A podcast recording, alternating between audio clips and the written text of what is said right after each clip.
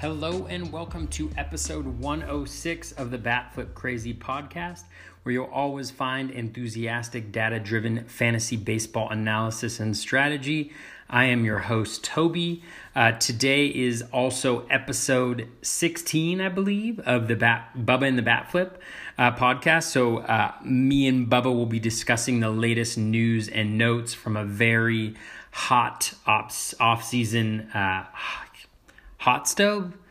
Is that what it's called? Um, I think it's called a hot stove. Um, uh, whatever it is, uh, it is it is hot.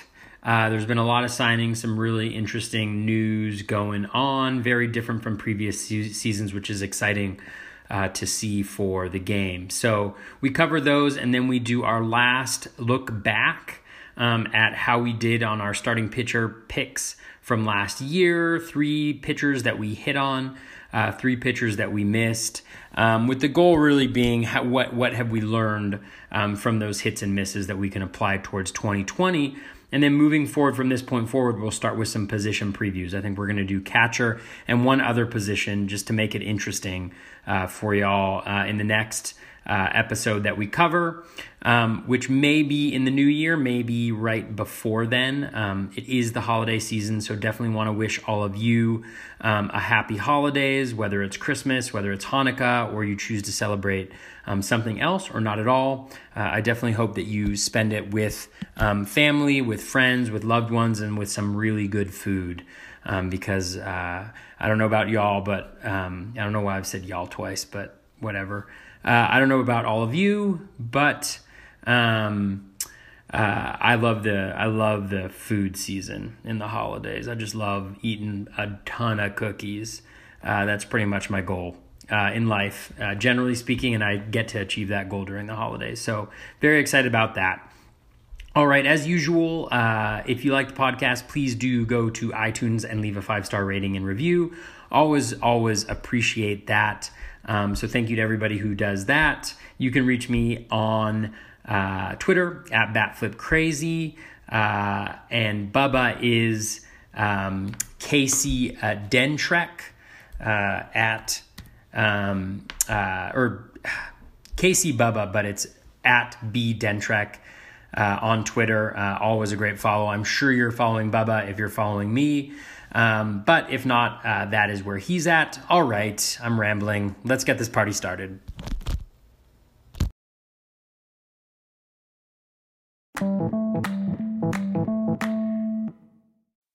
And welcome back, everybody, to another edition of Bubba and the Batflip edition, episode seventeen. We're wrapping up our positional recaps of the twenty nineteen season, looking ahead to twenty twenty. We have a ton of recent news to talk about that's taken place in the last four or five days as the hot stove continues to churn.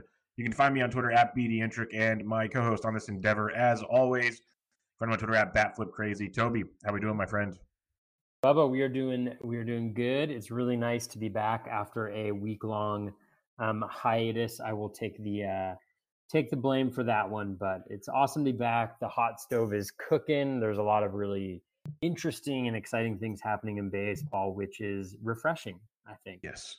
It's refreshing because last year was so miserable, and now we've like it almost seems like the World Series ended and baseball Twitter really hasn't stopped, which is a beautiful thing. Like, I cover football and I, I enjoy it, but as everyone knows that listens to the show, I love baseball. Obviously, Toby loves baseball, so it's nice to have it going year round. It's it's it's I'm thoroughly enjoying this offseason for once. Yeah. No, it's been it's been really nice, and to see players, generally speaking, getting rewarded mm-hmm. um, is is really nice. I mean, there's been some great players on the market this year, and even some guys who you know aren't necessarily studs who have at least been making you know getting multi uh, multi-year deals, which is nice to see. Like Avisaíl García uh, today, I was I was glad to see that you know again like he kind of took a a risk in signing a one-year deal, or maybe that was all he had last year. But to see him get repaid for playing well is, is nice. I always love to see players getting a little bit of the pie. Yeah, no doubt about it. And it seems like I think the last couple of years it was slow and we were critiquing things, but you're seeing certain teams do things now that maybe they did have a plan in place. I don't want to give them all the benefit of the doubt, but it's almost like they had an idea of what they wanted. And we talked about the, the free agent classes coming up.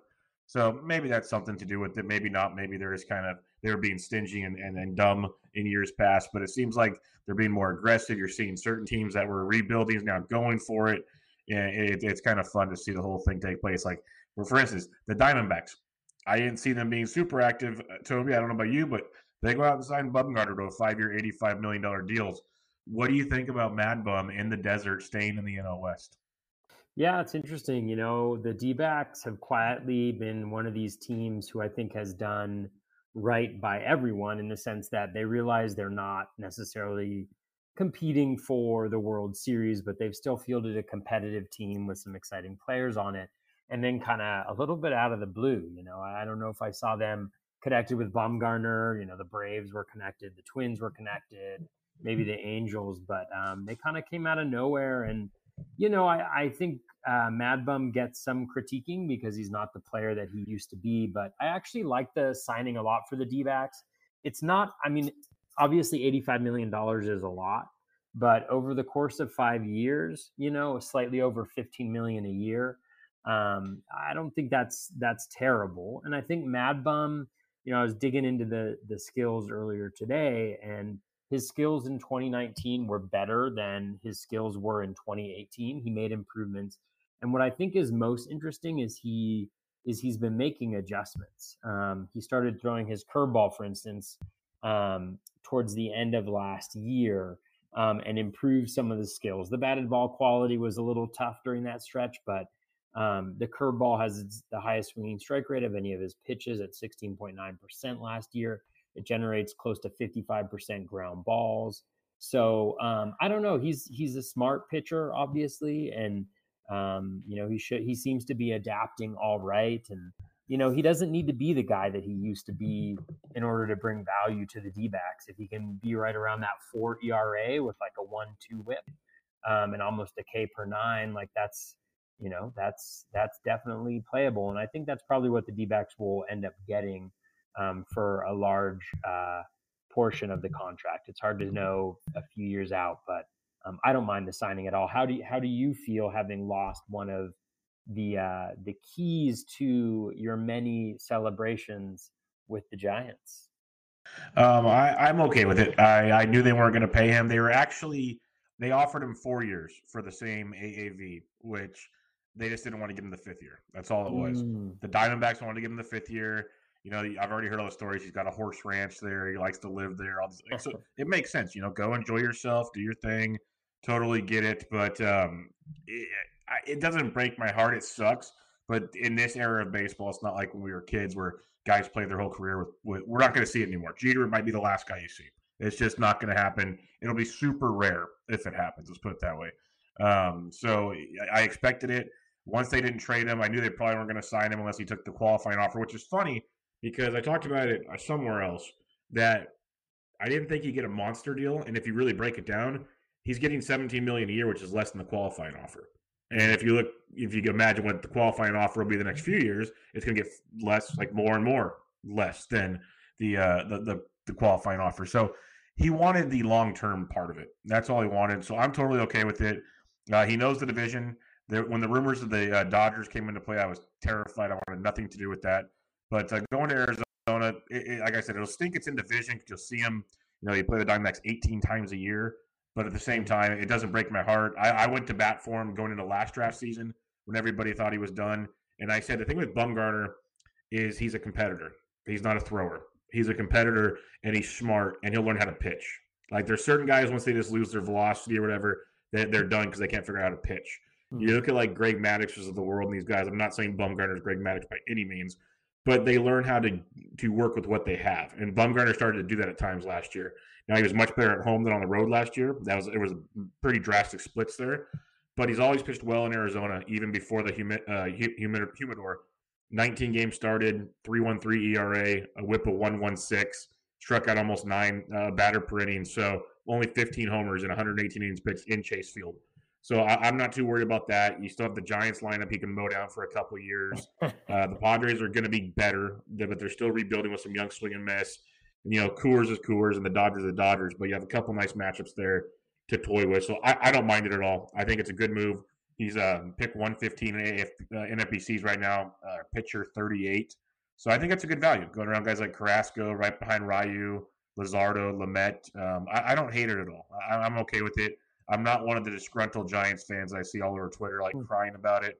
This is baseball, and it sucks, but uh, he wasn't coming back. It was going to be a miracle to get him back, in my opinion. Yeah, and it works out for the Giants, too, because they um, get a draft, pick. a draft pick. Yeah, exactly. And I, I I can't remember if it was you or somebody else was saying they have four of the first eighty picks, I think. Yeah, five uh, of the first eighty-five. Five of the first eighty-five. Nice. Yes, so that's going to be beautiful. I, yeah. It works out great. They didn't. They didn't end up training him at the deadline, and, but they still were able to get some compensation for it. So, uh, well done. I think all around, well handled. All around. Yes, I need to get with RotoWare because my my every time the Giants do something smart, I quote tweet it with hashtag In Farhan We Trust, because things yeah. he's doing great things, like just trading for Cozart to get the number one pick last year from the Angels. Genius. Like, I'll play that game all day long because we're rebuilding. He he's built a farm system. I saw a tweet today. I can't remember who it was. Um, I think Bum. Oh, there's since Bumgarner's been drafted, he has the fourth most home runs from a player drafted by the Giants, and he's a pitcher.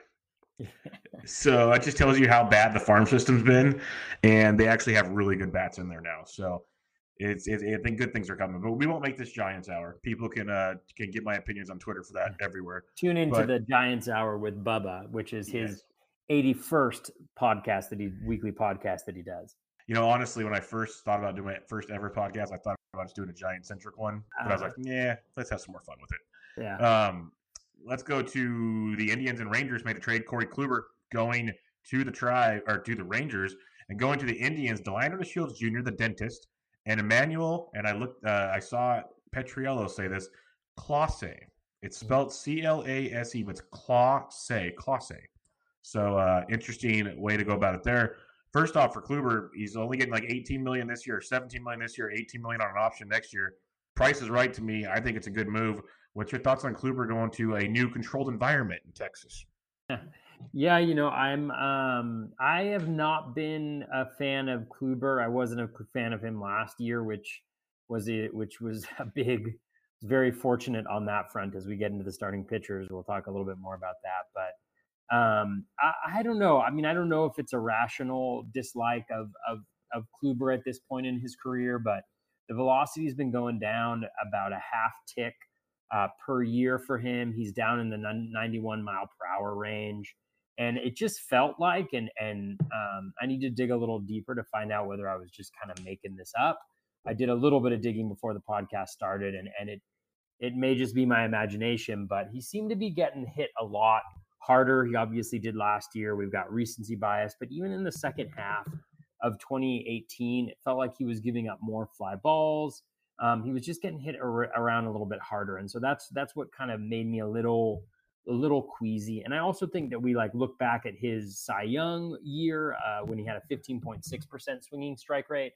That really is the anomaly. He's been between twelve percent and twelve point nine percent in every, in the last six, se- the other five seasons in the last six. And so I think that's really the guy that we're looking at, is not like the thirty-four percent strike re- strikeout rate guy that we got in twenty seventeen, but instead kind of the, you know, like twenty-six, twenty-seven percent strikeout rate guy.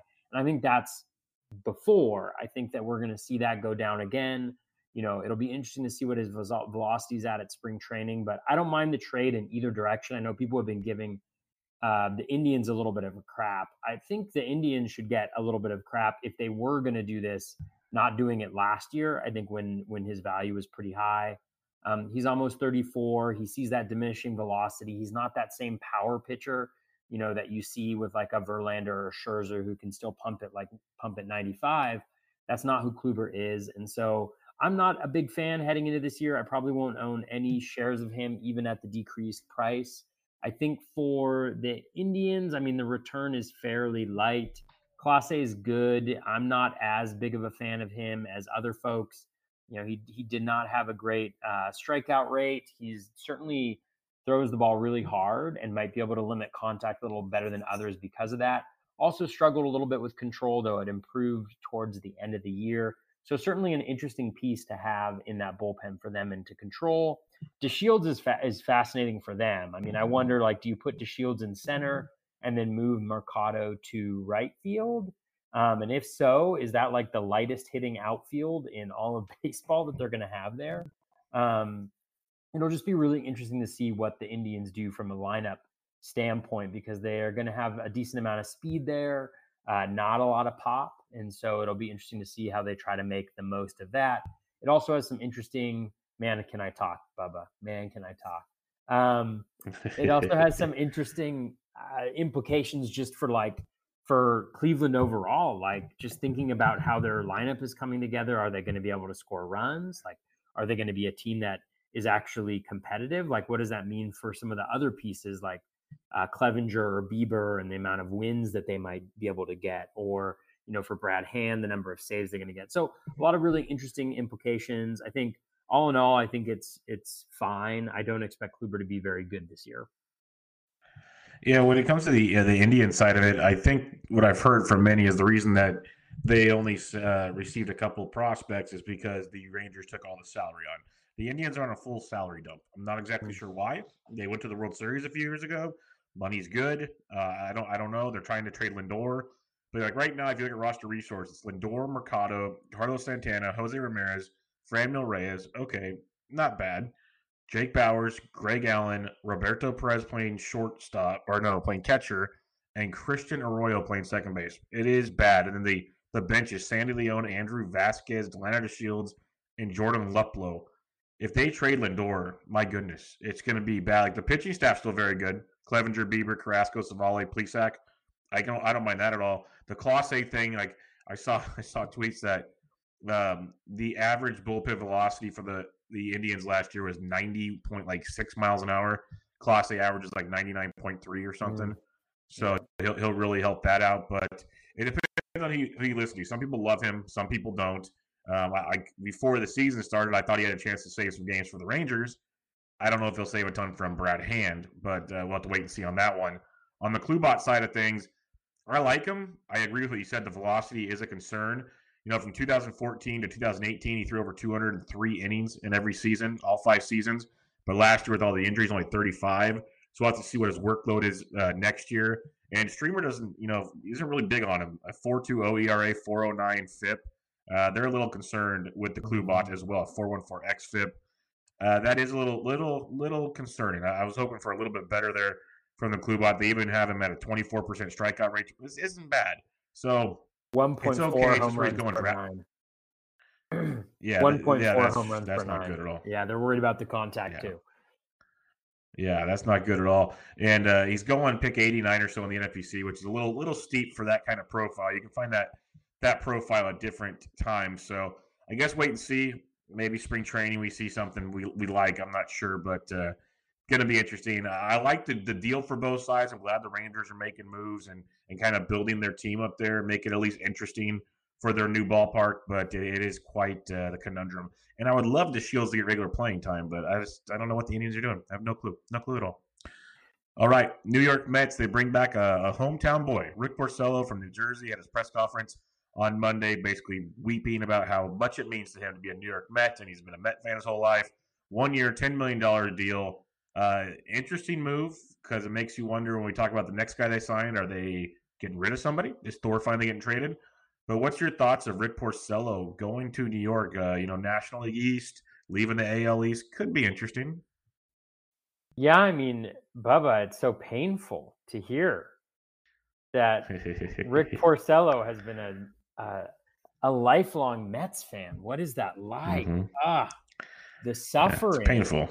My God. No, I'm just kidding. I love the Mets. I love all Mets fans. That was just a special shout out for all my Mets friends out there. Uh, Porcello is just like the blandest pitcher I could possibly think of. Like I, when I was looking over his profile, I was just like, how on earth did this guy win the Cy Young Award over Justin Verlander? I was looking Kate, at Kate Upton's Kate Upton's still asking all oh, about that. Don't you worry. I looked up, uh, man, I was looking at his K's per nine was like seven point three that year. I mean, Porcello, like the good, the benefit of Porcello is he's got really good control. He doesn't walk a lot of guys. He's got a very low walk rate.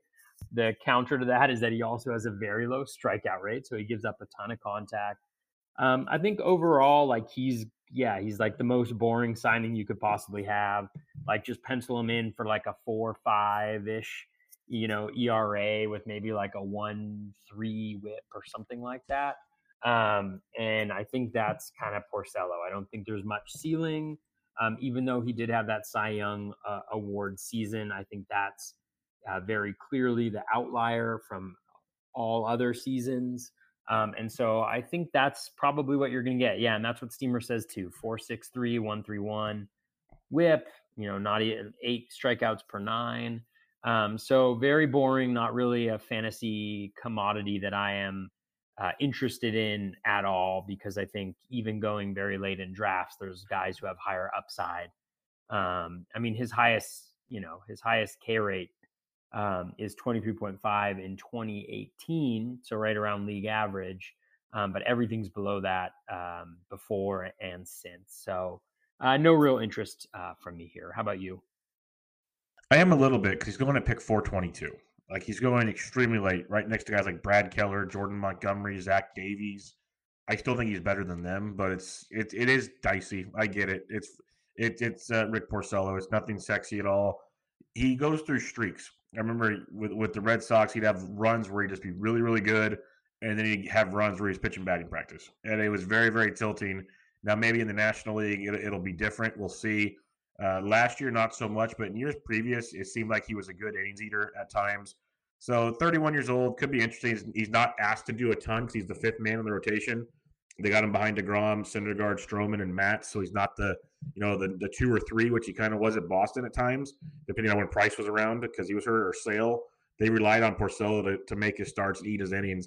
Now I might not have to as much, so uh, we'll we'll see how that goes. It could be real interesting. The Mets also brought in Michael Wacha, and this is why it gets interesting, because Roster Resource has him in the bullpen, because I just listed you the starting rotation. But Michael Wacha flat out said in his press conferences that I only signed with the Mets because they told me I'd be a starting pitcher. So I'm not good with math here, but that would mean they'd have six starting pitchers and one's got to go. So this gets interesting. What's your thoughts on Michael Wacha? Because he had a disastrous season in two thousand nineteen. Like personally, I want nothing to do with him. But do you have any interest if he makes the rotation? No interest in Wacha at all. Um, he's like Porcello, except with a bad walk rate. He's like Rick Porcello, who has no control. He's never had a swinging strike rate over ten percent for a full season. The last two years, he's had above league average walk rates with below league average strikeout rates. Um, he's awful. So I don't really see any semblance of interest or reason to be interested in Michael Wacha at all. No, totally agree with you there. Uh, let's go over to the Brew Crew. You hinted at it earlier on the pod. Avisaíl García, a guy that I know mm. we both like quite a bit. Uh, sneaky, mm. sneaky, fa- fast, big guy. Uh, he's, he's, yeah. he's a sneaky, sneaky good ball player. Hits the living snot out of the baseball. He's right now the seventy-fourth outfielder off the board, pick two eighty-one on N F B Cs. And the Brew Crew got him to a two-year deal, and he's projected to uh, bat fifth and play left field for the Crew. Why Ryan Braun plays first base. So as long as they don't get goofy and pick up a first baseman, I imagine Avisaíl is going to see regular playing time. That's a heck of a fit. This this Brewers team, as many weird things as they keep doing this offseason, it's kind of rounding out a little bit. What's your thoughts on this? Yeah, I love it. I, I've been a Garcia fan for a while, um, at least in non-O B P leagues. um, you know, he uh, he's one of these guys. He's got the his profile is he swings at a lot of pitches. Um, he doesn't make a ton of contact, but because he swings at so many pitches, the K rate isn't astronomical. Like with his contact rates, you, you'd expect the K rate to be a lot higher, but he's just so aggressive that he doesn't get into a lot of two strike counts uh, to actually strike out. I mean, he still strikes out above league average, but down to twenty-three point six percent. I mean, over the last uh, five years, hard hit rate, twenty-nine point one, thirty-four point three, thirty-five point three, thirty-eight point two, forty point one, always improving. Look at his ground ball rate. fifty-five percent, fifty-two percent, forty-eight percent, forty-six percent. Ground ball rate going down, hitting the ball more in, uh, in the air more. Um, his barrel rate, uh, Max Friis had a had a nice uh, little tweet earlier today where he was pointing out that ground ball rate uh, decreasing at the same time that his barrel rate is increasing. He makes really good contact. If you go to his StatCast page, Uh, everything is at least pink. Uh, a lot of it is red. He's in the ninetieth percentile in terms of sprint speed. He's going to a team that likes to to steal. And I think one thing that I really like is that uh, in terms of park factors, Miller Park for lefties is like, you know, Coors, Coors Field light. And the thing about Avisaíl is that he hits home runs and he hits with power to all fields, including to right field. And I think you might see him hitting a ton of home runs uh, to right center um, next year, because he that is going to be a place where he can really thrive. And so I like it a lot. I think he's a guy who can be plus average. His steamer projection is two seventy-three. They have him at twenty-three home runs, seven stolen bases. And he's going pretty late in drafts. I think probably in the late two hundreds. Yeah, um, two eighty-one. Yeah, two eighty-one. So a lot to like there, I think. Um, for me, uh, with the Brewers, he should have pretty consistent playing time. Um, I like it. I like it all around. And um, he's a player I've liked for a long time. And maybe this is the season and the and the environment where he's able to put it all together. Yep, uh, I love it. I absolutely love it. I've been a big fan of his. So uh, I'll be all over that at that point in time. When you look at other outfielders, you got David Peralta, Hunter Renfroe, Domingo Santana right before him. Right after him, Trent Grisham, Mark Kana, Randall Grichuk. A lot of good options there with pros and cons. Avisaíl's like the most balanced guy right there. So I, I really, really like what uh, what the Brew Crew did with that one. Uh, let's have a little fun with this one. They bring in another starting pitcher because they they always have a messed up rotation. But they picked up Josh Lindblom from uh, the Korea League. He used to pitch for the Pirates, uh, goes to Korea, is the next kind of, you know, Merrill Kelly and these type of guys. Really worked on his pitch mix, developed a few things. E R A uh, two and a half last year, two eight eight the year before. Obviously, it's a little different than the bigs, but still one hundred ninety-four innings last year.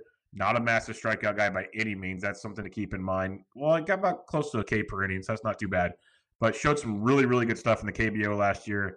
Gets paid by the Brew Crew, and uh, he could be a nice late round flyer. We'll, we'll have to see how the info keeps changing on him as, you know, spring training and everything comes along, but.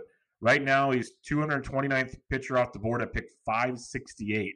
So he's really not getting drafted. He seems like a good dart to me. I'd imagine that starts to climb some more. He's got as high as three thirty-two, as low as seven thirty-eight. So uh, what's your thoughts on Josh Lindblom with the Brew Crew? Uh, yeah, I mean, I, it's hard to get past the steamer projection for him. Um, that's the one thing that stands out to me. Rob Silver tweeted out a picture Just of dropped today. The, yeah. the Family Guy. The Family Guy uh, Uh, everybody vomiting in the in the in the living room, which is kind of like now the image that is always going to be forever etched into my mind with him. But yeah, it's hard to get over that like five five uh, E R A, one four three WHIP with seven Ks per nine uh, that steamer is giving him. Obviously, like there's been some success stories, Miles Mikolas, um, and then uh, Merrill Kelly was sort of successful towards the end of last year. I like him.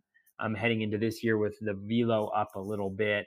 Um, I don't really know much to uh, enough to uh, fight with steamer over the projection. So at this point in time, I'm not interested, and but I'll be looking for content to read and uh, things to learn about Lindblom that makes me somewhat interested. Uh, the fact that the Brewers have a decent, you know, track record when it comes to turning uh, mediocre pitchers into decent fantasy assets, you know, I'm at least interested for that reason, but. I don't know. You you have any interest at looking past that steamer projection, or is that what stands out to you? Yeah, I'll look. I'll look past it because I'll treat him the way I treated Merrill Kelly last year. I had him in almost every league. I should have put him on the list to talk about later. I totally forgot about it. But um, I took him with one of my last picks in almost every draft just to give him a, a shot and see how he how he'd pitch. Uh, we we see the, especially the first year from the K B O. I, I, at least with Kelly and uh, Mikolas, he seemed to really. Throw pretty well. Mikolas had a little rough second go around, but uh, figured it out towards the end. I don't mind him at all. I know uh, I need to reread it some more because it's super, super smart for me. So it takes a couple readings, but uh, Eno wrote a nice article on him and, and had some really good things to point out about his uh, pitch mix. I think he has a really good slider he was talking about. And I know him and D V R on the barrel uh, Rates and Barrels podcast talked about him this past week. So Uh, they, they like some things they see there. Obviously, he's not going to be an ace right out the gate, but uh, not a bad guy to take with one of your last picks, and he could always drop. So I, I will take chances because with, with those last picks, I'll, I'll at least take a guy that's got the job over those, some of those other guys that are uh, sitting around him at that point in the draft. Mm. Um, another guy the Brew Crew picked up, Brett Anderson, who actually had a really sneaky good season with the A's. Some of his numbers will tell you he got lucky, but uh, sneaky good season for Brett Anderson's uh, standards. Not a big strikeout guy, but he got the job done, ate a lot of innings for the A's, and uh, had a very good uh, E R A. But the ballpark might have helped him a little bit. Going to Milwaukee might not be the same thing. This one, like, I'd rather take a chance on Lindblom than uh, Brett Anderson. But what's your take on Brett Anderson? Yeah, I mean, ninety strikeouts and one hundred seventy-six inning, innings is is pretty brutal right there. Um, yeah, not much interest in Anderson. There isn't much um, ceiling. I mean, he's not going to get U Ks. He, you know, he had a one twenty-eight whip in twenty eighteen, but that's the lowest it's been since twenty thirteen. So you're not really getting the ratio help that much. E R A has not been great either. I mean, three eighty-nine this past year, but that's playing in Oakland. Um, you know, twelve point one percent strikeout rate. Uh, just not a lot here to interest me at all. Yeah, it, it's a tough one to, to, to get behind. I'm not going to yeah. even sugarcoat that one. It's uh, it, it's going to be ugly, but uh, maybe a random stream here and there, but there's no strikeouts, and I want strikeouts. So I, I get really picky when it comes to that type of deal. Talking about another arm here, Wade Miley, two-year deal, twelve mil to go to the Great American Small Park in Cincinnati. They got him penciled in to be the fourth starter on roster resource. We saw Wade have a really good second half of the season. I mean, first half of the season. Second half was rocky as all get up, but you never know. Like, you look at his numbers. Uh, before September, Wade um, Wade had a three oh six E R A in one fifty-six innings. In September alone, he gave up twenty-one runs in eleven innings. So it really inflated things quite a bit. I don't know what went wrong. Hopefully they can fix it. He could be interesting, but I'm still very terrified. What's your thoughts on Miley in Cincinnati? Um, yeah, I mean, I, I, it's interesting just because of what Cincinnati is doing and who they've got with the Driveline folks. Um, and they clearly see something with him, um, you know, uh, to be willing to go there. When you look at his wo- uh, expected W O B A from last year, three oh four is is decent. Um, so that's something to hold on to. From a fantasy perspective, it's tough. You know, even, uh, you know, in that great half season he had with the Brewers, his K rate was only fifteen percent. Uh, percent. Last year it was uh, slightly above nineteen percent. There's just not a ton to really like. I mean, the one season where he did serviceably well in twenty eighteen, he had a point three three home runs per nine, which doesn't jive with the rest of his career or seem super sustainable. So again, like, you know, Steamer has him at a four point five three E R A, a one point four four whip. Um, you know, that's not really something I want on my fantasy team, but it's not the worst line I think we've talked about. So there's, you know, a, at least a, a little tiny bit of interest, but mostly, like you've mentioned with other guys, as as a guy that I might be looking to stream or as a very, very late pick, um, you know, and just hoping that uh, the Driveline guys in Cincinnati see something that they can um, that they can turn into gold. That's the big kicker. I think the guys that are there in Cincinnati that can help him out could go a long ways, because we saw when he went to Houston, he was he was actually good until like something just went wrong that last month. I have no clue what it is. You figured they would have fixed it, they couldn't. It was disgusting. And I know, like, I remember Modica and a bunch of those guys that were deep in the N F B Cs. Maybe I I don't think you owned him, but I think some others, that some of those starts where he like didn't even get an out or got one out and gave up like nine runs, and just the the, the disaster he caused to fantasy teams in that last month was was disgusting. But um, hey, you live and die with guys like Wade Miley. That's kind of how that, that show works. Uh, the Rays, they made another interesting uh, move here as they've been kind of active. And I'm going to apologize ahead of time. They signed Japanese player Yoshitomo Tsutsugo. I tried. I really did. Uh, Tsutsugo. I have no idea if I got that right. Um, so they, they signed him to a couple-year deal. This guy was one of the heralded bats coming over from Japan. Uh, twenty-eight or more home runs in four straight years. He's hit twenty or more in every year since fourteen. Uh, he comes with a, a like a three hundred type bat, two eighty to three hundred average. Really good pop, little bit of speed, not a ton of speed actually, but he's going to get you four other categories. And he's really, really interesting when you look at um, well, I'm looking at the wrong thing. But uh, you look at some comparisons, because I was in a, a discussion with some people the other day, and his comparisons, if you take, if, if you don't worry about the steals category, it looks a lot like, say, a uh, a uh, Danny Santana from the, the Rangers, or even a Trey Mancini in some way. So I don't know if that sways your opinion at all or anything. And right now, he's the ninety-seventh outfielder off the board in the N F B Cs at pick three sixty-four. So what's your take on this? Because this can be interesting as long as the Rays don't go Rays on us. Yeah, you know, um, trying to analyze, um, you know, the show. Well, I don't. Re- is it Naked and Alone or Naked and Afraid? What's the Naked and called? Afraid? Naked, naked and, and Afraid. Afraid. Yeah. I feel like analyzing these guys, I feel naked and afraid, because I normally have my like fan graphs. Yeah, fan graphs doesn't even have a page for them yet. They don't even have a page for them yet. Yeah. I don't even have a steamer projection to go off of. You know, I, I'm sure Statcast doesn't have anything on him. You know, like, I mean, the, the thing that he has going in his favor um, is that he's with the Rays, and I kind of blindly trust them uh, to be good um, talent evaluators, and they've clearly identified him. Willing to go to two years. I mean, it's not a massive deal. What is it? Two years, twelve million. Yeah, it's not so, bad at all. So there's not a ton of risk involved, but um, you know, they're obviously going after him and they're signing him to a big league deal. And so uh, I assume that they see something in him. You know, he seems pretty powerful. Um, so yeah, so I'm just naked and afraid over here, just hoping and waiting for Fangraphs player pledges to come up. Uh, obviously, there are a lot of people out there who have a really good read, um, who can provide better insight on um, folks who uh, I just have no clue about, and I'm not going to pretend to. Yeah, The Athletics had some good articles on him that uh, could help you get an idea on him. And in N P Cs, like right behind him is Brandon Nemo, Ian Happ. I'd rather give Happ a gamble, at least so I know what he's doing. Um, you got guys like Manny Margot, Mike Tauchman, when it comes to outfielders that are interesting. But the thing that concerns me with the Rays is because they haven't penciled in the D H, G-Man Choi at first base, so my passion of Nate Lowe just gets destroyed again. Like, this is ridiculous. Um, you look at the bench, you still have Wendell, Robertson, and Brosu on the bench. We know they like to platoon, like, positions in the outfield, D H isn't, like, you still have Hunter Renfroe in the outfield. You know, they could put Yoshitomo in the outfield against uh, righties and, and rest Renfroe. There's so many weird ways they can go about this. So I know they paid him, so I'm imagining they'll play him pretty consistently. It's just always a slight concern in the back of my mind with the Rays, and just not – the biggest thing is it just blocks Nate Lowe yet again. And it's yeah. very – just trade just trade the kid. If you're not going to play him, trade him. Just come on now. Let's go. But uh, that's another podcast. That's the Yancey Eaton podcast. Yeah. Um, the Los Angeles Dodgers made a move that I was I was very – I I'm, I thought they should have made it, and I'm glad they made it. If I was a Dodgers fan, I'd be glad they made it. They signed Blake Trinan, one year, ten million dollars. Talked about him before. He His stuff was still very, very good. His control was just dreadful.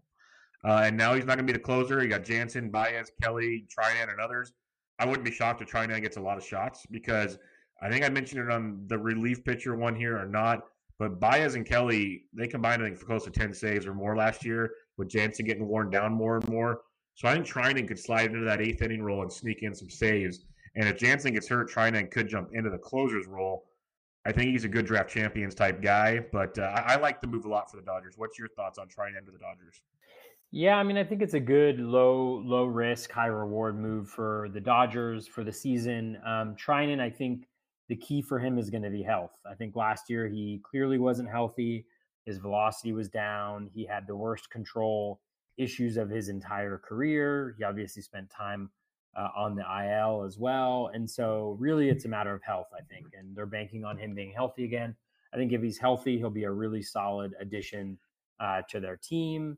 Um, if he's not healthy, then, you know, it's ten million dollars, but um, it's just a one year, it's just a one year contract. And I think for Trinan, it's a great deal. He goes to a winner. He, I agree with you. I think he'll have high leverage situations if he pitches well, and then he'll be set uh, to go as a, you know, still just uh, a thirty-two-year-old next year in free agency. But from a fantasy perspective, I think, you know, he'd, he'd be the guy that I'd be handcuffing to Jansen, who is no sure thing anymore. And so, um, you know, it's it's a really interesting move. Again, I think it's all about health. And if he's healthy, I think he should be really good. Agreed, agreed, agreed. A couple Red Sox moves uh, might not have a ton of fantasy impact, but you, Jose you're Peraza, just including it because it's Jose Peraza. Yeah, yes, and then the next one too. But uh, Jose Peraza gets signed by the Red Sox. A couple things. He's slated to be their starting second baseman with the Pedroia issues and Brock Holt being gone, which is an end of an era in itself in Boston. But, uh, you know, in this in this lineup, they'll still be, be popping. He'll be batting ninth for the Red Sox. It could be super risky, but do you have any hope that maybe he gets something rekindled here and worth the late-round flyer? Yeah, I definitely think he's um, uh, he's worthy of a, of a late-round flyer, especially if he's getting regular at-bats. Um, from a stolen base perspective, um, you know, he still got that speed. That didn't go anywhere. And he was he was terrible uh, this past year, but again, we forget very quickly that he's coming off of two eighty-eight, fourteen home runs and twenty-three stolen bases in twenty eighteen. So that's what he's been able to do. Very low-risk move for the Red Sox if it doesn't work out. They've also got uh, Michael Chavis, I know, although he, he may be playing some first base as well. So um, yeah, definitely worth a flyer if you're if you're shallow on stolen bases and you know you want to see what he can do. It's uh it's still a really good lineup. They haven't lost any of those key pieces, and if he's batting ninth in that lineup, that means that he's got some hefty hitters going after him and could score some mm-hmm. runs. So um, you know, definitely a, a kind of low risk piece both in real life and in fantasy context. He still makes a ton of contact. You know, fourteen point four percent. Uh, strikeout rate, uh, you know, eighty-five point four percent contact rate, which is almost ten percent higher than league average, even increased his hard hit rate last year. And who knows, like I, I have not seen Peraza play enough to know this or not, but who knows, he's going to be playing uh, against the monster and you don't have to have a ton of pop mm-hmm. to get it over there. So it may help him a little bit in the home run department, at least when he's playing at home. So Interesting, interesting signing, interesting guy. He's uh, he's not a great real baseball player as far as I'm concerned, but um, we'll see. It's it's one of those buy super low opportunities, which which could uh, could definitely benefit fantasy owners.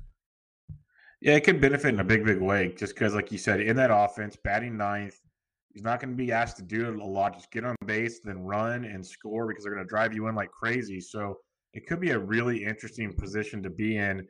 He's going at pick four thirty right now on N F B C. He's got outfield, second base, shortstop eligibility. So you, you could do worse. Let's put it that way. That's like you could sweet. definitely do worse. Um, so I, I don't hate it at all. The last bit of information here that uh, this one kind of surprised me. I get that he had a good start to last year, but it got ugly in a hurry. And leaving the A L Central to go to the uh, the A L East would terrify me a bit. They signed Martin Perez. He's a two hundred seventy-eighth pitcher off the board right now, pick six seventy-three. I want nothing to do with him. Tell me I'm wrong, or do you agree? No, I agree. Um, I have no interest in him. Like when his velo was up at the beginning of the season, um, he pitched a little better, but it seemed like batters figured him out. I know he had really bad, um, at least if Twitter's correct, the tweet that I read, Um, just really bad, uh, even like second time through the order, I want to say he was pretty bad. Um, and so let's see, uh, I have it right in front of me right here. Um, if only I could find the E R A. Second time through the order, a six ninety-five E R A, second time through the order. uh, that's not so, gonna, that's not gonna yeah, cut in, it in fifty-five innings. The one thing I could see them considering would be, and again, and, um, Uh, let's see who what what's their rotation right now. Let me just give myself. Uh, I just had it. I have it right here. It's uh, Chris Sale, Eduardo Rodriguez, David Price, Eovaldi, and Martin Perez. Not a bad first four. Yeah, you know what I could see them doing actually with Perez would be having him be an opener. Yes, um, that's a great you know, call. First time through the order, sixty-two innings pitched, three eighteen E R A, um, and um.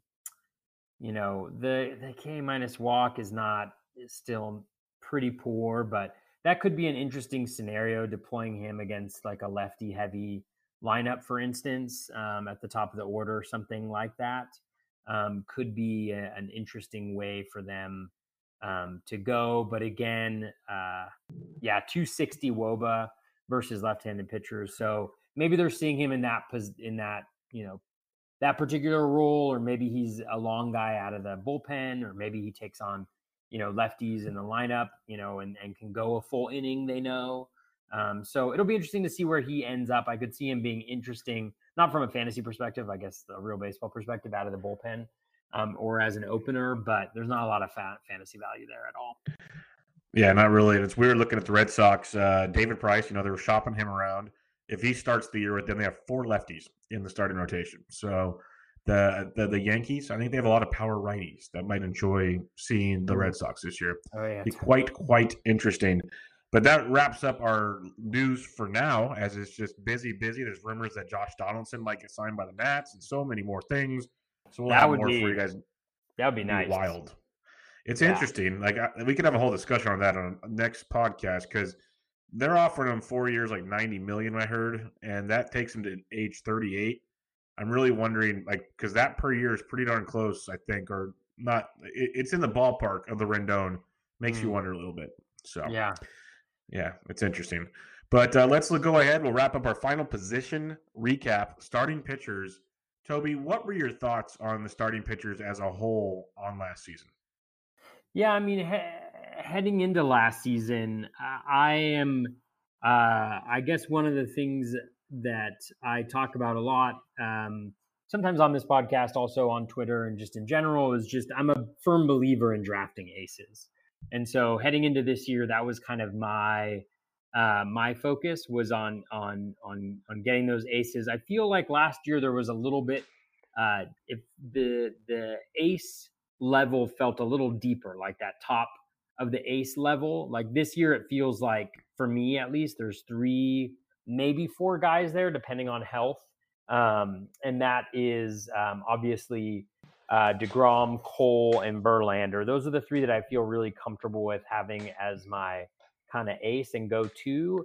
This past uh, drafting season, I feel like there was there was more. Like it was it was a little bit deeper um, that I felt uh, good about drafting. But um, I believe deeply in the aces. I think that there's research that shows that your best chance of getting return on investment is those aces. Ariel Cohen um, of the T G F B I podcast and of uh, Rotographs uh, did an excellent article last year highlighting that point.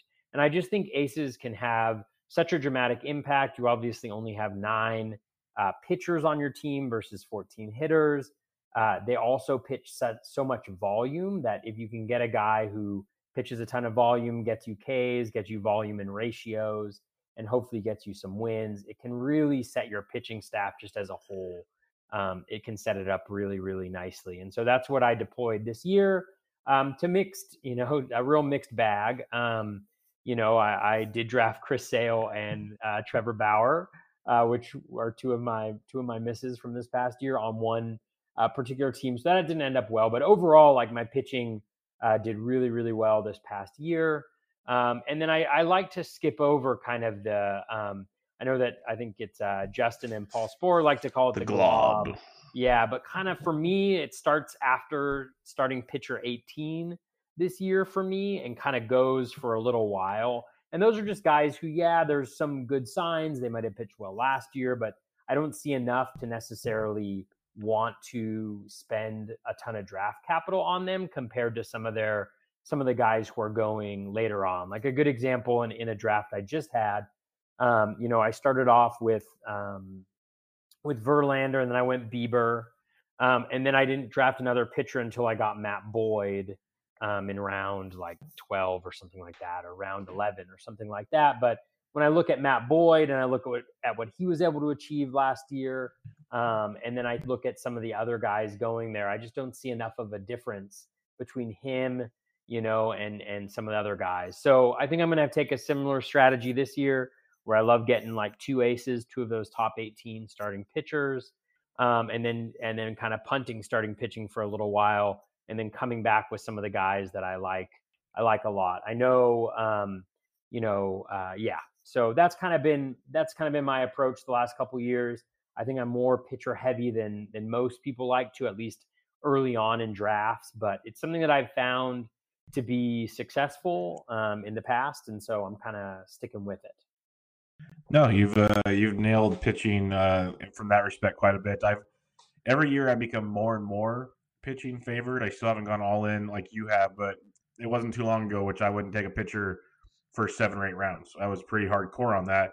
Now it's I kind of want to get two to three really good arms by the fifth or sixth round. Like, I don't make it a point to get them right away. I kind of see how the draft goes. But there's like twenty to twenty-five starters that I want two or three of those first twenty-five. And then I can wait for the back end of guys like you're talking about, because there's a good group kind of farther back that you can pick and choose from as well, which doesn't bug me. And especially if you get that front end load like you're talking about that gives you the good ratios and gives you the innings and strikeouts and all that stuff you're looking for, it's huge. And it correlates with the relievers we talked about, because a reliever has one or two bad starts or bad outings. It really, you know, skews those ratios and everything, because their sample size is so much smaller. So you get those those aces that can really lock things down. Like you get a, a Verlander or a Cole, two point five E R A, two point five eight E R A, and it just changes everything.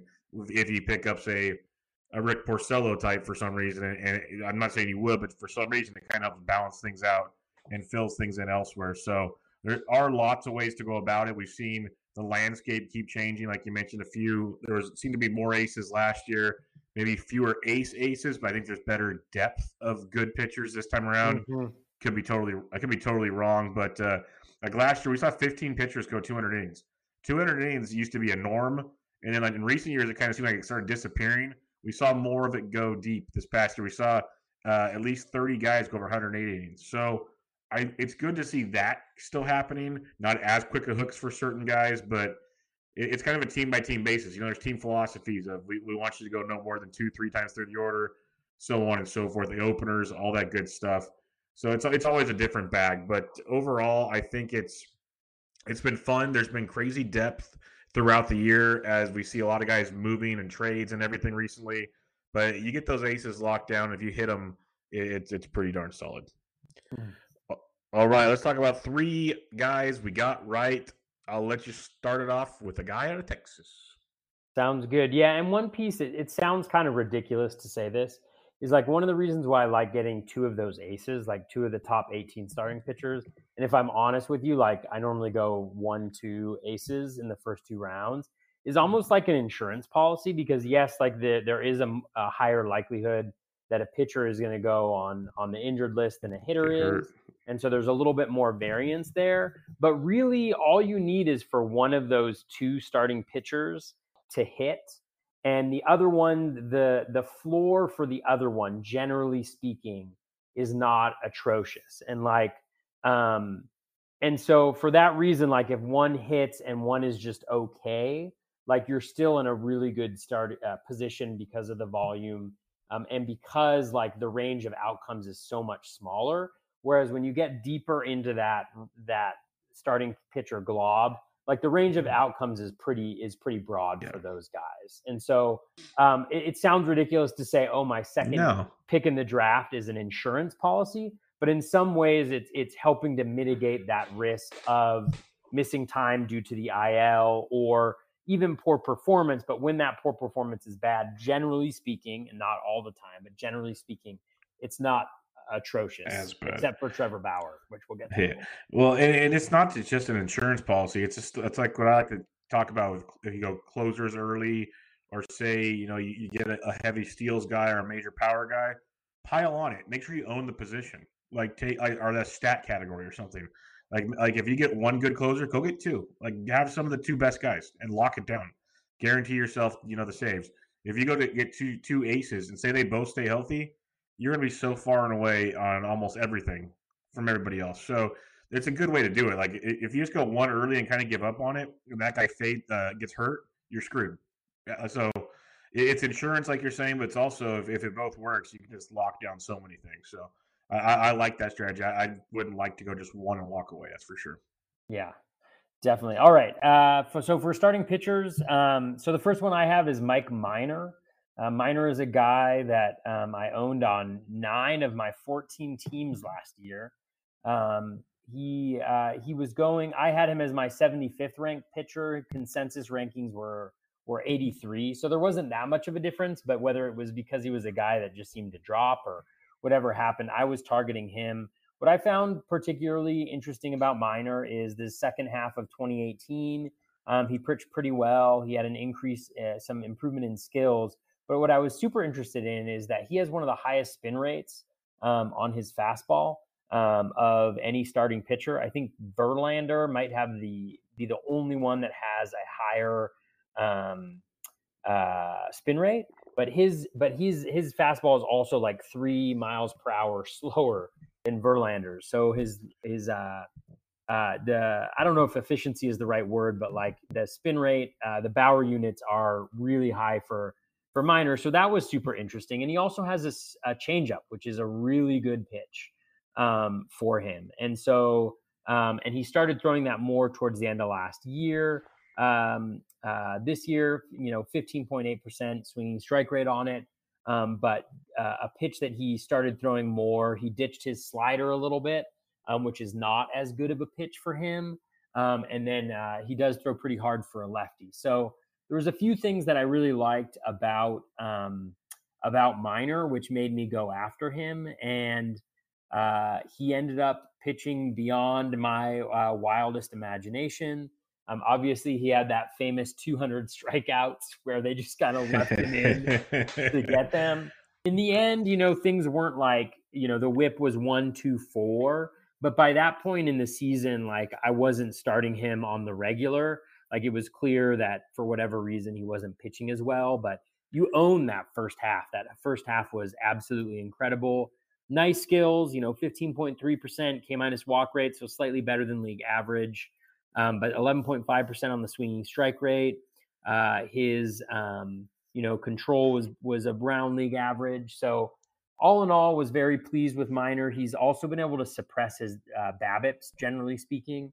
Uh, over the last three years, which is an interesting trend. So all in all, it ended up working out for me. I was happy about it. Um, who was your uh, number one that you uh, that you got right? Yeah, this is an easy one, and it's a victory lap that many will take this season. Germán Marquez.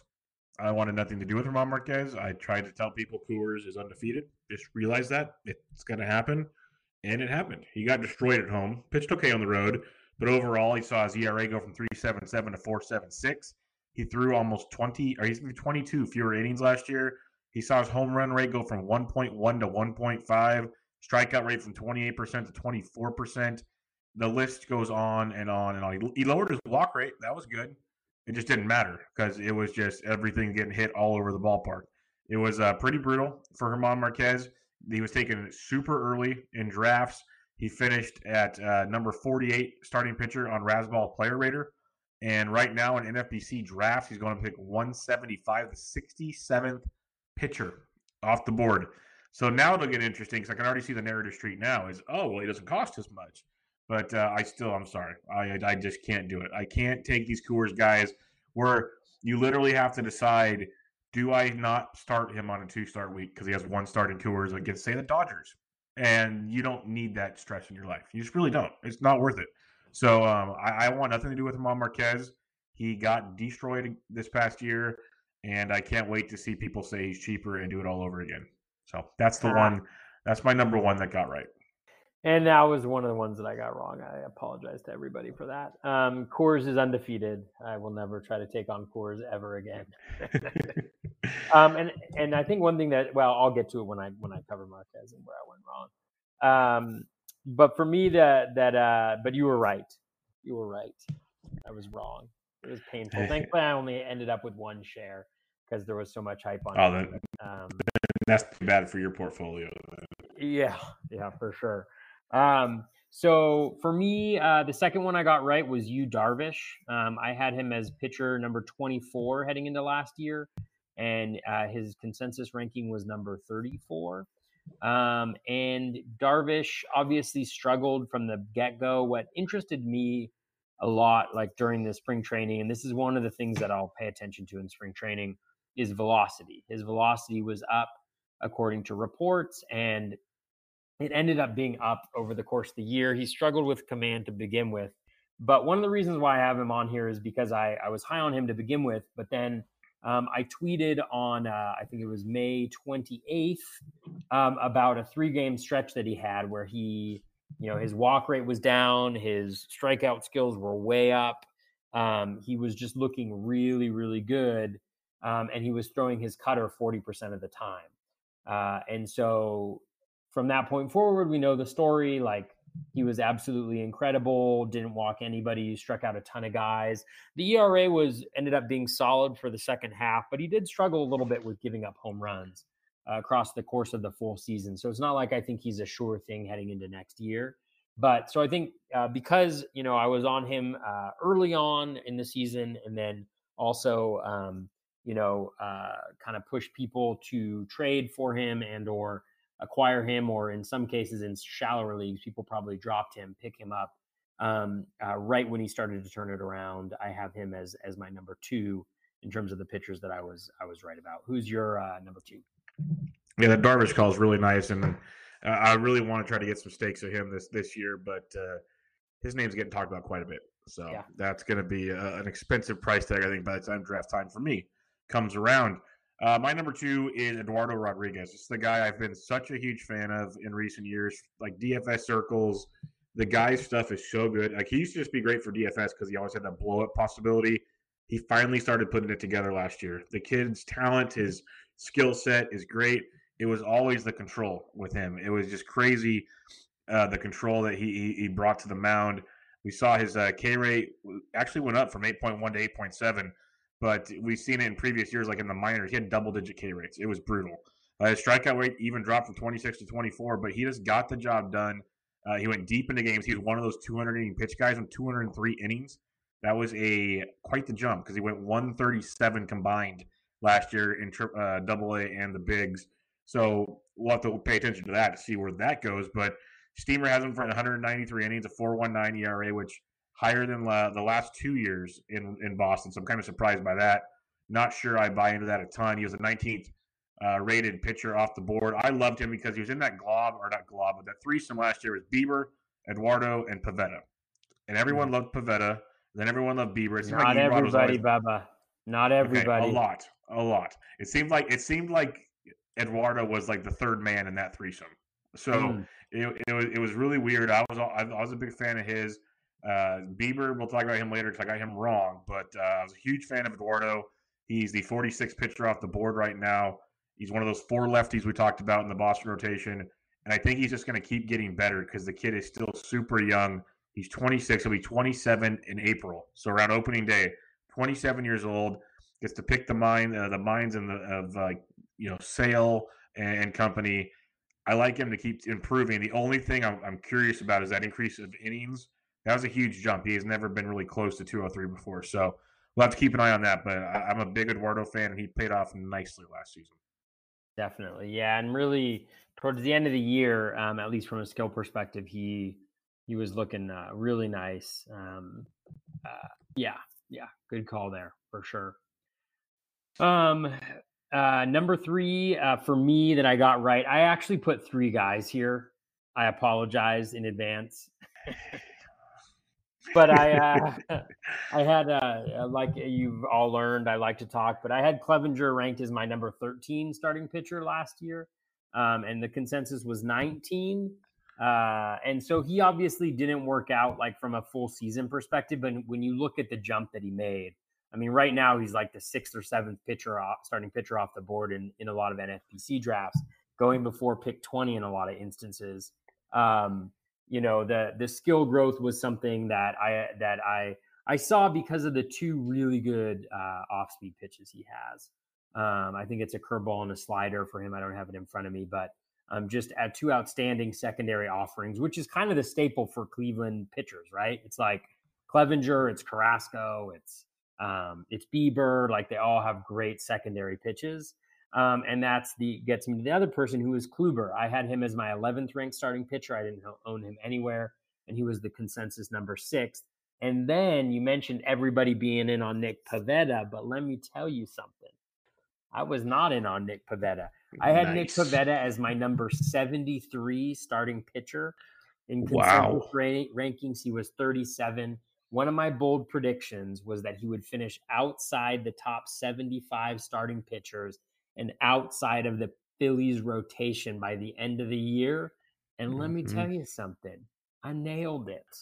Yes, I you nailed did. it. Now, I may have missed on Bieber, although I wasn't as down on Bieber as Pivetta, but I nailed it on Pivetta. So all you people who are loving on Pavetta, you messed up. No, I love it. I'm done. Who's your Who's your number three, Bubba? I love it. My number three is Noah Syndergaard, and this one's it's just a tilt fest for me because in the end, he gave you one hundred ninety-seven innings, which was way more than I thought. When you look at one fifty-four injuries, one eighty-three, one fifty, one like he never really. Only one time he got you close to the promised land. But you look at his numbers in the past, it was like, okay, twenty-seven percent strikeout, twenty-four, twenty-four and a half, just kept dropping the strike. Uh, the walks about six percent. The long ball, he dropped, uh, he went from point five two home runs per nine to one point one. It, it's just, it was just a weird year. One or four point two eight E R A, three point eight three X F I P. I guess the biggest thing I can say is it wasn't a horrific year because he got you a lot of counting stats. The E R A got you a bit. But what his price was is why I argued last year I don't want Noah Syndergaard. Now this year, I'll be a little more receptive. He's the twenty-fourth pitcher off the board about pick seventy-three. I'd rather have Yu Darvish right before him. But like after him, it's Shohei Ohtani, Trevor Bauer, Corey Kluber. I'll take Noah Syndergaard all day long. I'll take that gamble all day long. So it'll be interesting because he, he was going around, I want to say like a top ten pitcher last year, where now he's number twenty-four. So now he's a lot more in that reasonable world with me. And we've talked about it on this show, we've talked about other places. Like Nick Pollock does it the best. He wrote a big article on it, like I think last year. Him and Spore talk about it all the time. The pitch mix, it, it's just ridiculous. He doesn't have, he doesn't have that strikeout instinct, it feels like. He gets up on guys oh two with filth, and then he starts trying to like locate fastballs and grooves it in, and it gets hit too hard. It's really mm-hmm. tilting with a guy like Noah Syndergaard. He finished forty-fifth on the Rasball Player Rater at starting pitcher last year, behind guys like uh, Ryan Yarborough, Dakota Hudson, John Means, Brandon Woodruff. So it was a rough year overall when it came to fantasy value for Noah Syndergaard. I think this, I think twenty twenty could be a nice season coming up. So I'll be I'll be taking the value on Noah, but I'm glad I missed it last year. Yeah, yeah, no, it's that sinker. I don't know why he throws it so damn. He much. loves to throw with two strikes. It makes no sense. He throws it all the time, and like, I mean, he's got three pitches with fifteen percent plus swinging strike rates, his change, his slider, his curveball. He, you know what really kind of struck me? I was looking, I saw on um, on Twitter today is um, uh, Wheeler, Zach Wheeler. He signed with the Phillies, and one of the things that he said in the interview, did you see this one? Where he said he I, said the analytics department of the Phillies was one of the yes. reasons he chose to go there, and he was saying that, yep. that that they were telling him that he has a little bit of coal in him, but that he needs to start throwing yep. the four-seam fastball up instead of down. Mm-hmm. And he had a comment about how, you know, the Mets weren't able to. It was just something about the way they communicated to him, where they mm-hmm. weren't able to essentially translate that to him in a way that was meaningful for him. And I was just mm-hmm. like, you've got to be kidding me. Like, this is should be basic stuff. And like yes. the Mets with like the pitching staff that staff that they have, you expect them to be good, but it's just they have this like um, incredible amount of talent, you know, that's just like sitting there. And it's like Syndergaard seems like a guy who, you know, whether he needs to go somewhere else or, or somebody needs to be able to translate to him not to throw that sinker so damn much. Like, There's really, there's no reason he should be throwing that. Like from his four seam fastball, like there's just, there's like, I cannot see a single reason. His sinker has a worse W O B A. It has like a worse swinging strike rate. Like there's nothing he can, he doesn't throw it in the zone as much. Like there's nothing that, that there's no reason why you should be throwing that pitch. And so maybe he just needs to go somewhere else to really be able to tap into that. But I think you're definitely onto something where he could just have one of those years just by making a slight tweak, yep. you know? It's so. just a minor adjustment because the stuff's so darn good. He's still young. Uh, he showed durability. It's just crazy. Like the stuff Wheeler said, we've heard a lot of guys say that. In in thirty, like like Luke Weaver goes and buys his own Rapsodo and learns how to pitch with Arizona. We talked about all the guys that go to Houston. All these, like, you know, Cincinnati's doing things with drive line now. We saw what happened with Sonny Gray. He talked about how the Yankees didn't like wanted to throw the stupid slider so many times when he didn't like to throw his slider. Like, you look at all these teams, and you got you just mentioned all those stats. Anybody that listens to any show Nick Pollock's on, Nick Pollock could probably teach half the league how to take care of their pitchers. He the first thing he thought because he was worried about Philadelphia was he, he didn't think they let him throw his high fastball enough with Zach Wheeler. Now hearing that, Nick Pollock's probably like all giddy because he mm. keeps saying that's what he needs to do. But Nick points these things out because this is that's why he's the pitcher list. Like this is what he does. And I know there's many other guys like yourself and others that, that pay attention to these kind of things. And it's amazing for the millions and maybe billions of dollars these teams spend on stuff. They can't figure the simplest things out. It's just mind-boggling. But, uh, yeah, another time, another show, another day. But uh, who's the first guy that you got wrong? Uh, the first guy that I got wrong. This is a little, it's a little sad for me. I'm going to whisper just really low, like uh, what I had him ranked at. Uh, Germán Marquez. Yeah, I ranked him fourteen. Uh, consensus was twenty-five. Uh, didn't end well. Uh, I was wrong on Germán Marquez. And I actually think, I think there was a, uh, it was really, um, you know, for everybody. So going back to previously, for everybody who thought Nick Pivetta was going to be good and he sucked. And I just, you know, talked some trash. If you, in the same sense, thought Marquez was going to be crap and I thought he was going to be good, we're even. Um, you know, the thing for Marquez, I think I learned a really valuable lesson with, with him was even if the skills support what he did, right? He had two really nasty off-speed pitches. The, I think the swinging strike rate was like over seventeen percent for the second half or something like that. Skills regress too, right? And so just because, just because he showed those skills of a certain point period of time, what's incredibly difficult, and only the best pitchers do, is they're able to maintain that. Not even a seventeen percent swinging strike rate, right? But a very high swinging strike rate over a consistent period of time. And so I think that's what I learned most about Marquez is that even if the skills support somebody doing something, that doesn't mean that regression doesn't come for them, right? Like it's something I should have known, but I think it's a really good example of that.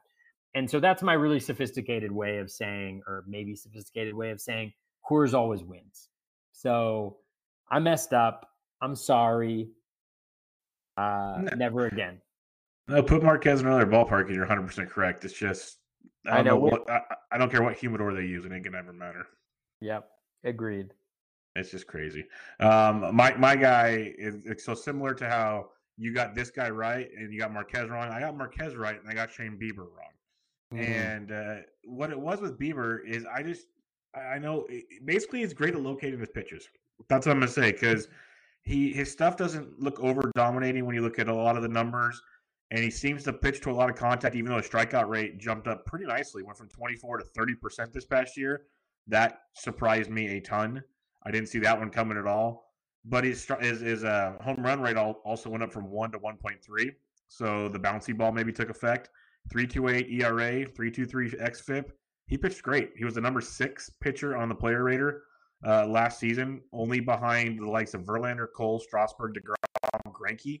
That's pretty good. Pretty good uh, class there. And right now he's the eighth pitcher off the board in N F B Cs.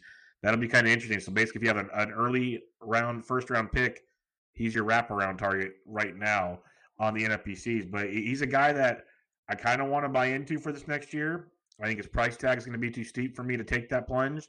It's just he throws in the zone so much it scares the living snot out of me, but he's getting it done. So I got the Biebs wrong. I wanted nothing to do with him. Like I said, I wanted Eduardo Rodriguez. That worked out, but I thought Bieber was uh, not the, the guy that he definitely is. He's a lot better than I thought he was. Let's put it that way. Yeah, I've done a lot of studying of the Biebs uh, over the offseason because I was wrong on him too. I, I didn't have any shares of Bieber. He was a guy I kind of liked, like heading into last offseason, but the helium was so high. Like by the time draft, the big draft started rolling around in late March, like he was going right around pick one hundred, and so it was just a little high for me. But I think one of the things that I learned from from that and diving in, and I think we talked about this maybe a little bit uh, on one of our pods previously, is just like what it means to have a dominant uh, secondary offering. Like for him last year, the difference between him and Pivetta for me is that he had a pitch that had a twenty-six point two percent swinging strike rate and a fifty-three percent O swing last year, right? Like his slider is absolutely nasty, and having that type of pitch, it can help compensate for having a bad fastball. Like that's literally what every single Indians pitcher does. Like Clevinger does it, Carrasco does it, Kluber does it. Like none of them have dominating fastballs, but they all have incredible secondary pitches. And I think it was hard to see like the development that Bieber underwent. Like he, his slider was actually worse last year, but his curveball became his best pitch, right? twenty-four point three percent swinging strike rate, like a ten percent jump in swinging strike rate there. And to your point that he threw the ball in the zone way too much, is that's one of the changes that he, that he made, was he started throwing the ball in the zone less, eight percent less in twenty nineteen than in twenty eighteen. In twenty eighteen, it was forty-eight percent zone rate, a forty percent zone rate. And one of the reasons he was able to do that is because he increased his O swing by four percent.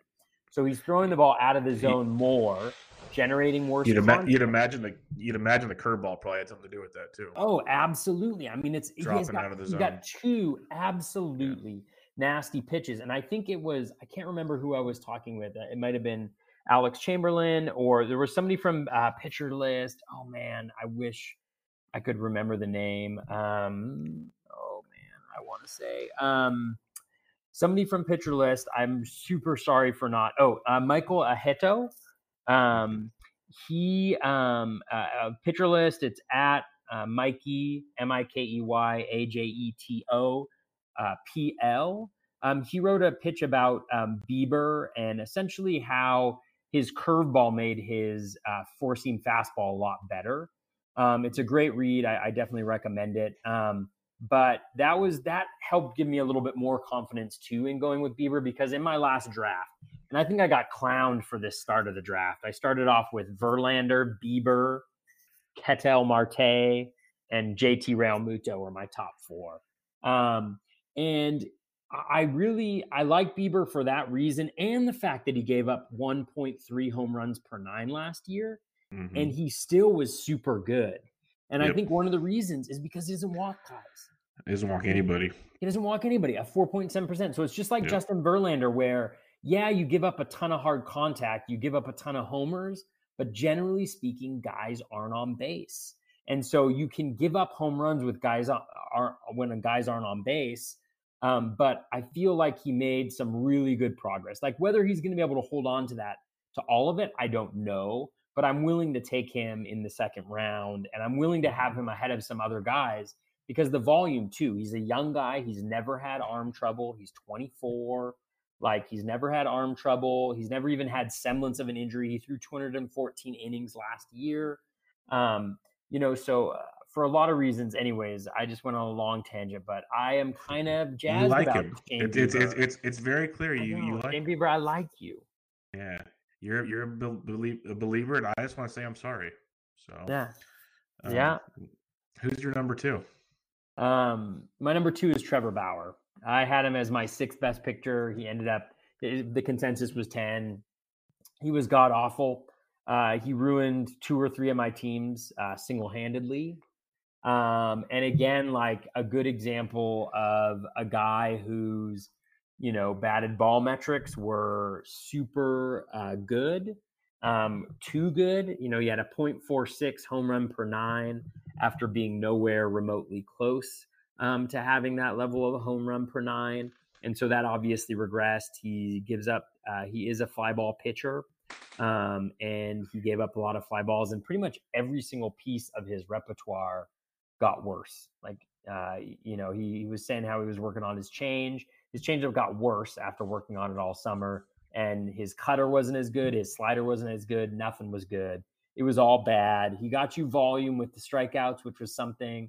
The one two five whip isn't terrible, but God, did he hammer you? And that's, you know, for stretches of the season, he was just really, really brutal to own. So I will own that L big time, um, and I've definitely paid the price for that one. How about yeah, you? Cu- oh, go ahead. I'm- I'm curious to see where where he if, if things change in Cincinnati. I'm really curious there because, yeah, there there was a lot of talking going on, and he uh, really blew it up last year. So we'll have to wait and see what happens there. My second one, he was he pitched really well. Zach Wheeler pitched great, one hundred ninety-five innings, three point nine six E R A, um, almost a K per nine, a t- near twenty-four percent K rate. He pitched phenomenal. I'd be all over him again this next year. Uh, and N F B Cs, he's going the forty-fourth pitcher off the board at one twenty-three. But you look at the uh, Rasball player rater, he's the thirty-seventh starting pitcher uh, in, in fantasy dollars, basically, on their player rater.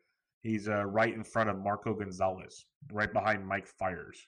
Not really a ringing endorsement. And the biggest reason I want to say I got him wrong, this is why I put him on here, is I had a bold prediction that I said Zach Wheeler would outperform Walker Buehler last season. So that is why I'm taking the L on Zach Wheeler. He pitched great. I want shares of Zach Wheeler this year, especially the more you're talking about the the love for Philadelphia's uh, analytics department, we'll say. So uh, I, I want him this year.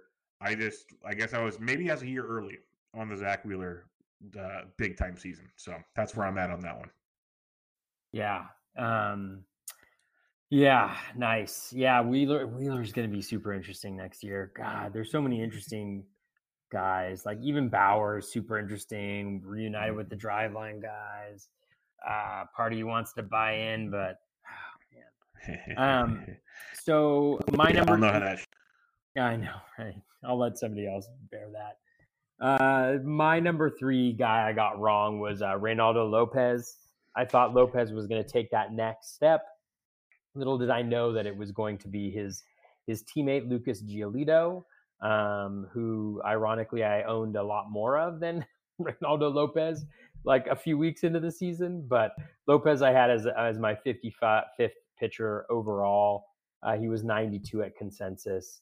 Uh, he was terrible. Uh, he was awful. Even after increasing the velocity the second half, uh, just not good. And he's a guy that confuses me a little bit because I feel like he should be good, but he just hasn't been. So I'll be inter- it'll be interesting to watch him develop. Like, he's still really young.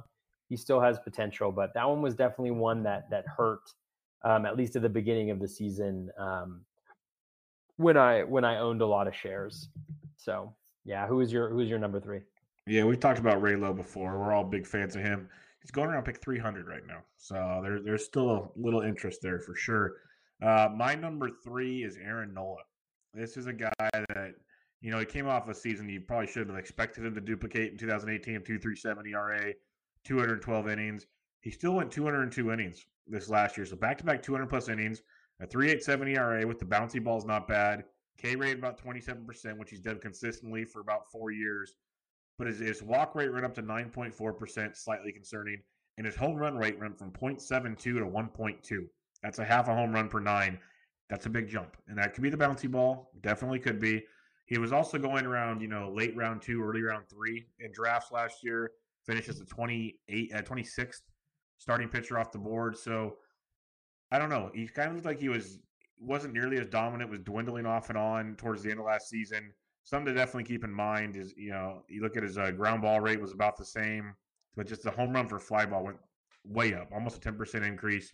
So it is a little, little shaky there for sure. Going about pick fifty right now, the thirteenth starting pitcher off the board. So he's still fetching a premium after a kind of rocky, but not horrible. It was definitely still a good season last year. Just not what you were hoping for, but he's still going pretty high. Like, right behind Patrick Corbin, right before Chris Paddock, Luis Castillo, Clayton Kershaw, Lucas Giolito.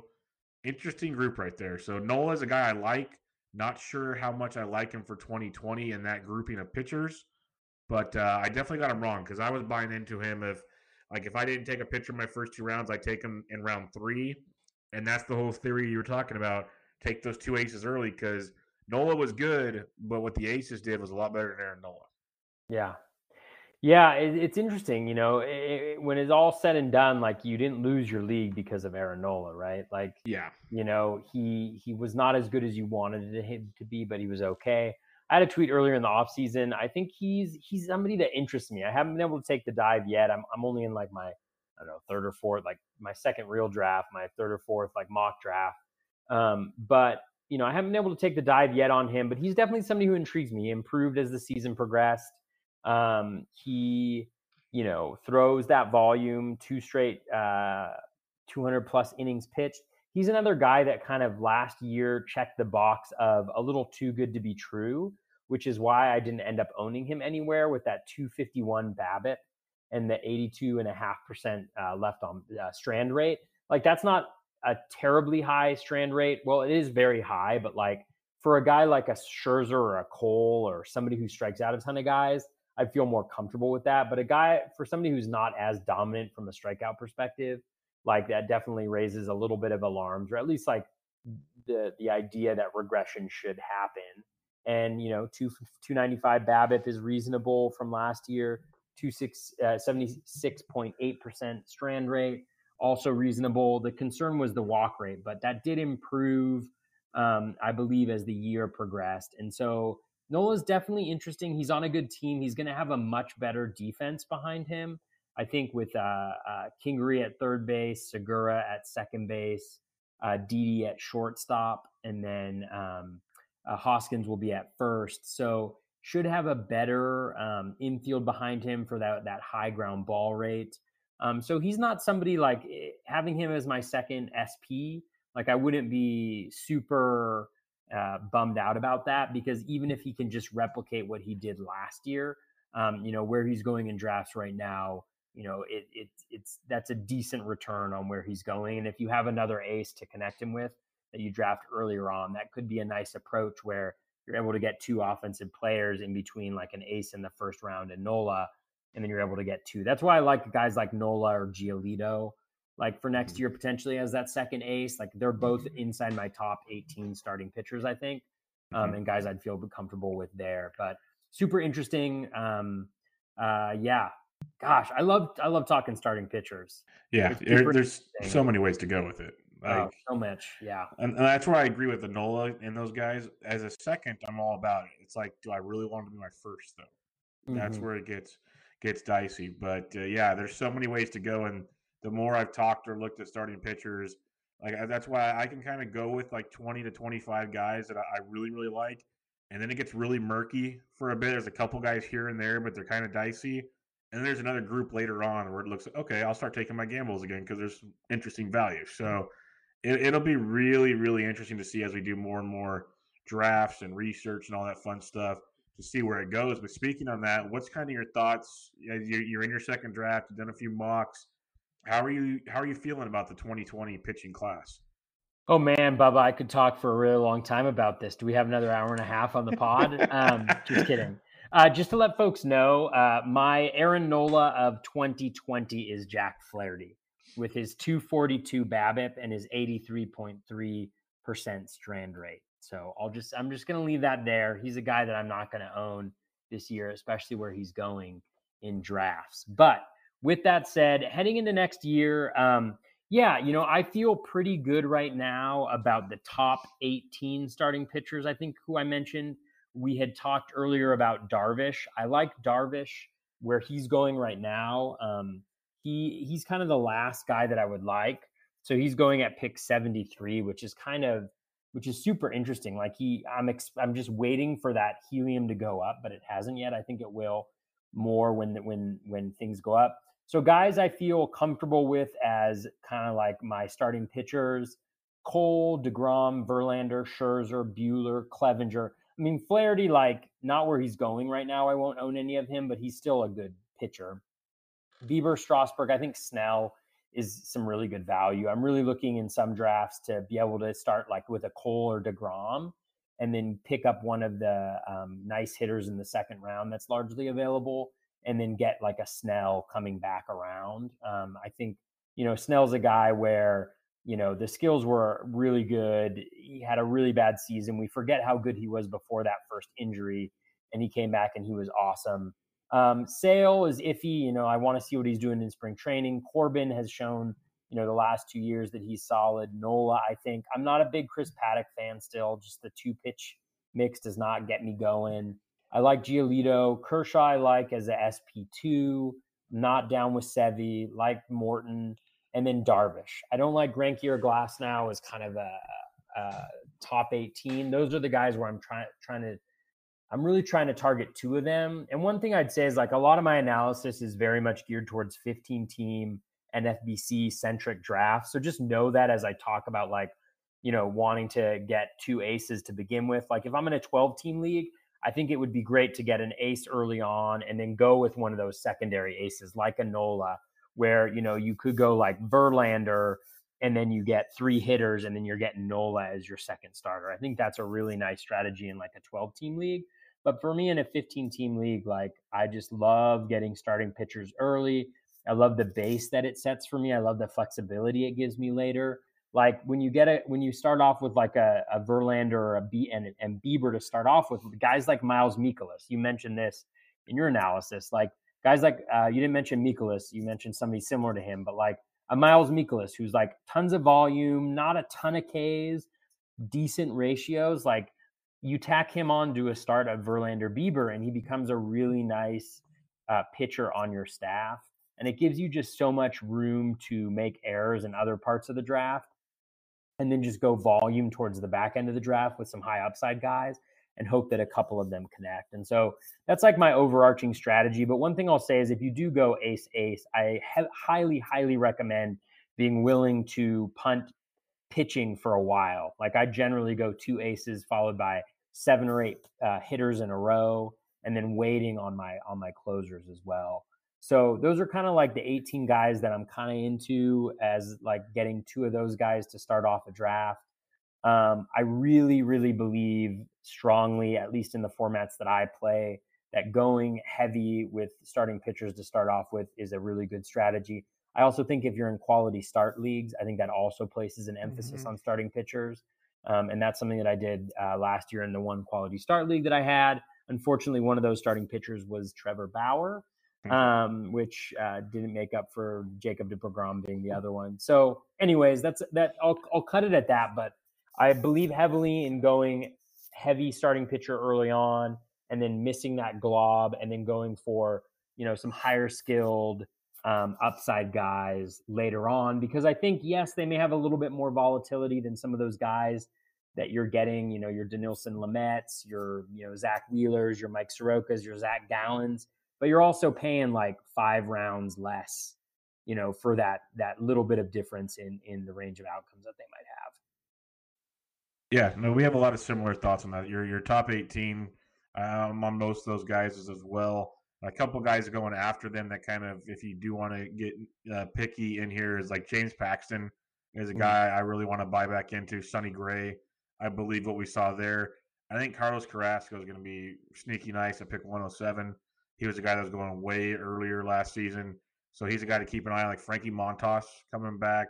It's, this is part of the glob, but these are guys that I don't mind. Like you mentioned, Wheeler, Gallon, Rodriguez all going together. These are options that I don't mind if you don't want to uh, wait till later on. But I don't disagree with waiting till later on because you get some really, really interesting options. But pitching is deep. It just depends on what you're looking for is how deep you go. So um, there's, there's definite options there, and we'll break it all down for you later on. But uh, Toby, this will probably do it until the new year, since we won't be doing one next week. Um, we might do one on the thirtieth. We'll have to, we'll we'll get back in touch and go from there. But this could be it for the new year. So any final parting thoughts to the listeners? No, um, just wishing everybody uh, a happy holidays, Merry Christmas to folks, happy Hanukkah. Hanukkah is late this year. It starts on December twenty-second, so some over- overlap with Christmas, which is always nice for those of us who celebrate a little bit of both. Um, but whatever you celebrate, you choose to celebrate, you don't choose to celebrate. I hope you have a wonderful holiday season with family, with friends, with loved ones.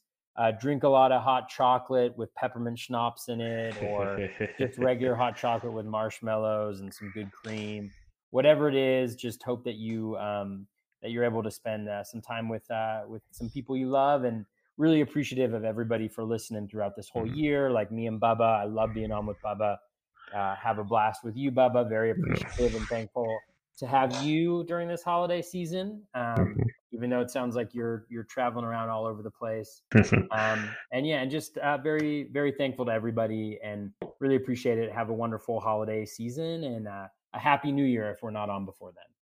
Yeah, happy holidays, everybody. Uh, happy Merry Christmas, happy Hanukkah. As my My wife's family is Jewish, so I get to partake in all of that. So that's always uh, very entertaining when it crosses over like that. But uh, yeah, have a happy holiday. And thank you, everybody that listens. We enjoy doing the show. Feelings are the same, Toby. Uh, it's great t- chatting with you. So uh, we will be back with you guys maybe on the thirtieth. We'll see We'll see how the, the plans and traveling goes. But uh, everyone be safe, have fun, enjoy your friends and family. And we'll be back with you guys next time. This was Bubba and the Batflip seventeen. Have a good one.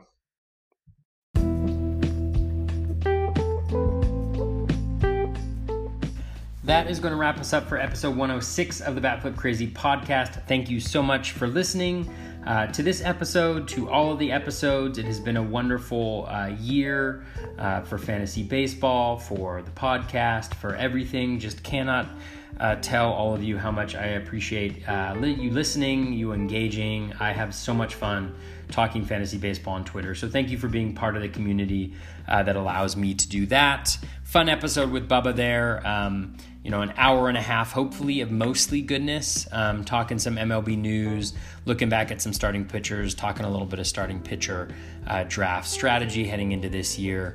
Um, a lot of fun for sure. All right.